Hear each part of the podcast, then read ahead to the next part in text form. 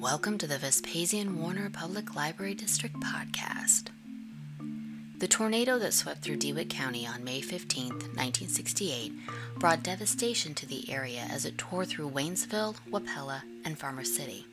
Though Clinton was spared any wind damage, the city received 14 inches of rain, which caused major flooding, mostly on the east side of town.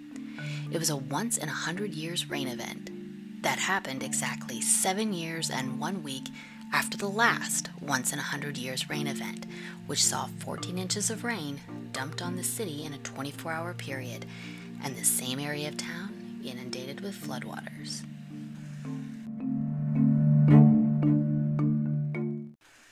Sunday, May 7th, 1961, into the early morning hours of Monday, May 8th, 14 inches of rain inundated Clinton. The floodwaters rose rapidly, filling first basements and then houses, leading to evacuations on the east side of town beginning around 3 a.m. The rescuing firemen borrowed boats from the members of the DeWitt County Boat Club and from local sports shops. At least a dozen families were evacuated from their homes. There were no injuries reported from the flooding or from the evacuations, though one evacuated family did have three children sick with the measles at the time. One unlikely rescue involved a man who'd driven into six feet of water at the Grant Street underpass. A member of the fire department who lived nearby hooked a ladder to the railing of the overpass and lowered it down to the stranded motorist, who'd taken refuge on the roof of his car. He was able to climb up the ladder to safety. His car was pulled out of the water later. His wasn't the only car swamped. Multiple vehicles were stalled, swamped, and in some instances carried away. Trailers were overturned and two of them were swept away from their moorings. Some trailers from one trailer court were relocated to some adjacent dry ground. One wooden building used as a tool shed for a local business was swept away. It broke apart and sank, blocking the street when the floodwaters receded. The fast moving waters swept away fences, oil tanks, furniture, and playground equipment. The Illinois Central Diesel Repair Shop, located in a former roundhouse, took on four feet of water. Trains couldn't get through town and had to be rerouted. Sections of the track bed had washed out in the east yards, and rails had buckled over new holes.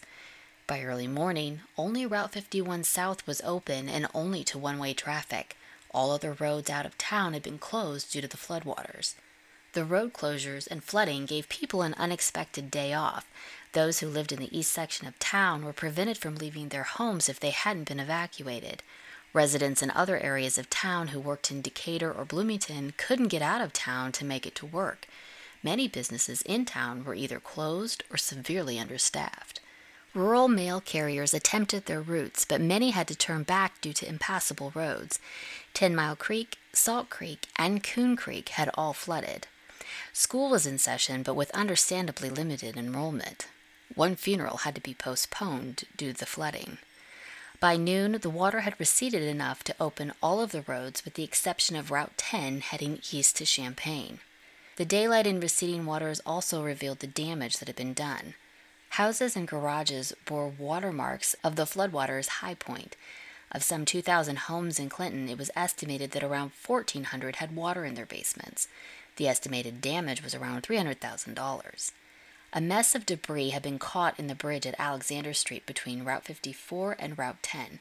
Flood debris of tricycles, stepladders, trash cans, rocking chairs, picnic tables, bushel baskets, cans of paint, bottles of vinegar, oil cans, gas tanks, road barricades, and kitchen pots and pans were left behind. Insurance in Illinois didn't cover flood damage to property or belongings at the time, though most vehicles were covered. The Red Cross established an office on the square. Assisted by the Welfare League, they distributed aid in the form of clothing, bedding, furniture, household items, and money. Clinton and areas in DeWitt County were declared disaster areas, which was reinforced at the end of the month when President Kennedy included DeWitt County in the large section of central and southern Illinois and parts of Missouri declared as disaster areas due to tornadoes and flooding in May.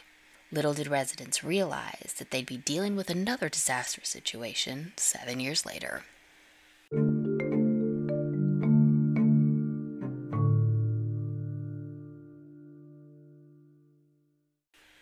The tornado of May 15, 1968, devastated Wapella, did major damage to Waynesville, and some damage to Farmer City. Though Clinton was spared the wind, it was not spared the rain. 14 inches of rain fell in 24 hours, and the same sections of town that flooded in 1961 flooded again, leaving some residents to face the same destruction they had just seven years before. As in 1961, evacuations occurred in the middle of the night as people were forced from their homes due to the rising water. Due to the tornado response efforts, only a handful of volunteers were available to help with the evacuations. They were without electricity for much of the night, so portable battery lights were used to aid their efforts. Neighbors opened their homes to those escaping the low lying areas. One man, whose wife had just been released from the hospital and was staying with relatives, had gone back to his house to retrieve some papers and found himself trapped by the rapidly rising water, which eventually reached above his windows. He took refuge in his attic, where rescuers had to cut through his roof to evacuate him. In one harrowing instance, a mother attempting to get herself and her three children to dry ground saw one of her children swept away. Carrying her three year old and four year old, she had no choice but to have her nine year old son follow her on foot. The rapid floodwaters knocked the boy off of his feet and swept him away. Luckily, a neighbor witnessed the child's peril and plunged into the waters to rescue him. It took two attempts, and the boy and his rescuer were knocked down once more by debris in the water, but they were finally able to make it to dry land. The boy was taken to another neighbor's house where he was revived before being taken to John Warner Hospital where he was kept for observation. As in 1961, many basements flooded. Multiple homes were damaged or destroyed. Two houses on South Taylor Street were swept from their foundations and ended up on East Jefferson Street. On another street, one house lost its entire north wall when a second house was swept into it. The rest of the house was pushed to the back of the lot, leaving the wall behind. Still another house lost its porch. Numerous trailers were damaged. Some were overturned and crushed. Others were swept away and ended up in their neighbors' yards. Vehicles suffered similar fates crushed, flipped over, swamped, and swept away by the rushing water. Once again, streets and underpasses were submerged, roads were closed. The rushing flood burst diesel oil fuel tanks in the rail yard, contaminating the water. Flood victims searched the edge of the water for whatever belongings they could find. As the water receded, it left behind deposits of mud, muck, and oil, coating people's possessions. One homeowner loaded tables, chairs, and other items into the back of his truck and ran it through the car wash in an attempt to get rid of the grime. In addition to the oil slicked waters, the city also lost three wells, which caused a critical water shortage, resulting in a boil order. The Red Cross came to the aid of the flood victims. In fact, of the 96 families who received aid due to the May 15th storm, most of them were flood victims rather than tornado victims. The Red Cross also helped with cleanup efforts. They provided identification for the adult supervisors as well as for the over 100 young people who showed up on the morning of Saturday, May 18th, ready to clean. The supervisors took their groups to their assigned areas armed with brooms, shovels, and buckets. Victims of the flood were impressed by the dedication of the high school students who'd shown up to work as they went above and beyond to clean up including crawling under houses to clear out the refuse and debris. Between the tornado that wreaked havoc in Waynesville, Wapella, and Farmer City, and the flooding that inundated Clinton, DeWitt County was once again declared a disaster area.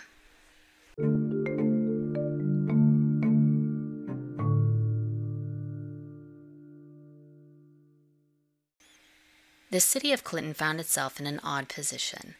The town had flooded twice in seven years, except both times it was caused by unprecedented 14 inch rainfalls. However, the City Council was still expected to answer questions about what they'd done after the 1961 flood and what they were going to do after the 1968 flood.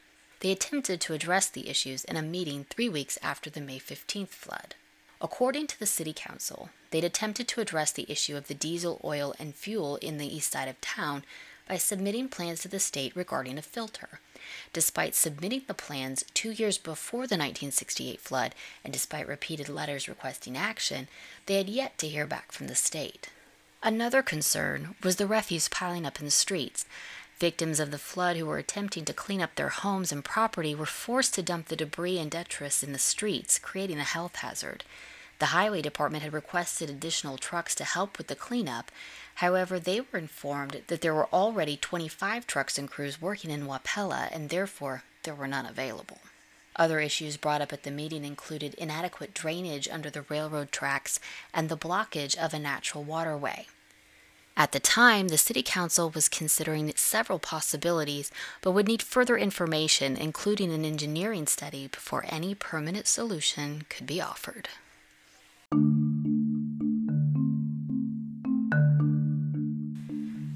1958, five and a half inches of rain falling in a 24 hour period was enough to swamp underpasses, stall cars, and flood basements.